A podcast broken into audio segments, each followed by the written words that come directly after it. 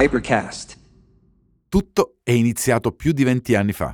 Lui con i suoi amici viene qui, il bar era pieno di gente, ma per loro un tavolo si trova sempre. Qualcosa da bere e da mangiare, facciamo due chiacchiere e poi lui parte per la Gran Bretagna. Qualche giorno dopo vince il suo primo Gran Premio in MotoGP. E da allora, prima di partire per un Gran Premio, ci dovevamo per forza trovare tutti qui, nel mio bar. Il rito della cabala lo chiamavamo. Se la partenza per il GP era giovedì, la cabala si faceva di mercoledì, o di lunedì, se la partenza era il martedì, e così via. Ma non si poteva andare a correre un Gran Premio senza la cabala. Sempre lo stesso tavolo, rettangolare. Lui capotavola, Uzzo e Albi alla sua destra, Massimiliano e io, quando potevo, alla sua sinistra. Uno o due negroni, pizzette e tartine, funzionava. E come se funzionava.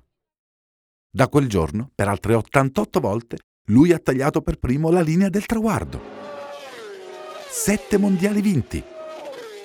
Ora invece il bar ha cambiato gestione e Valentino Rossi ha corso la sua ultima gara del moto mondiale. Hypercast.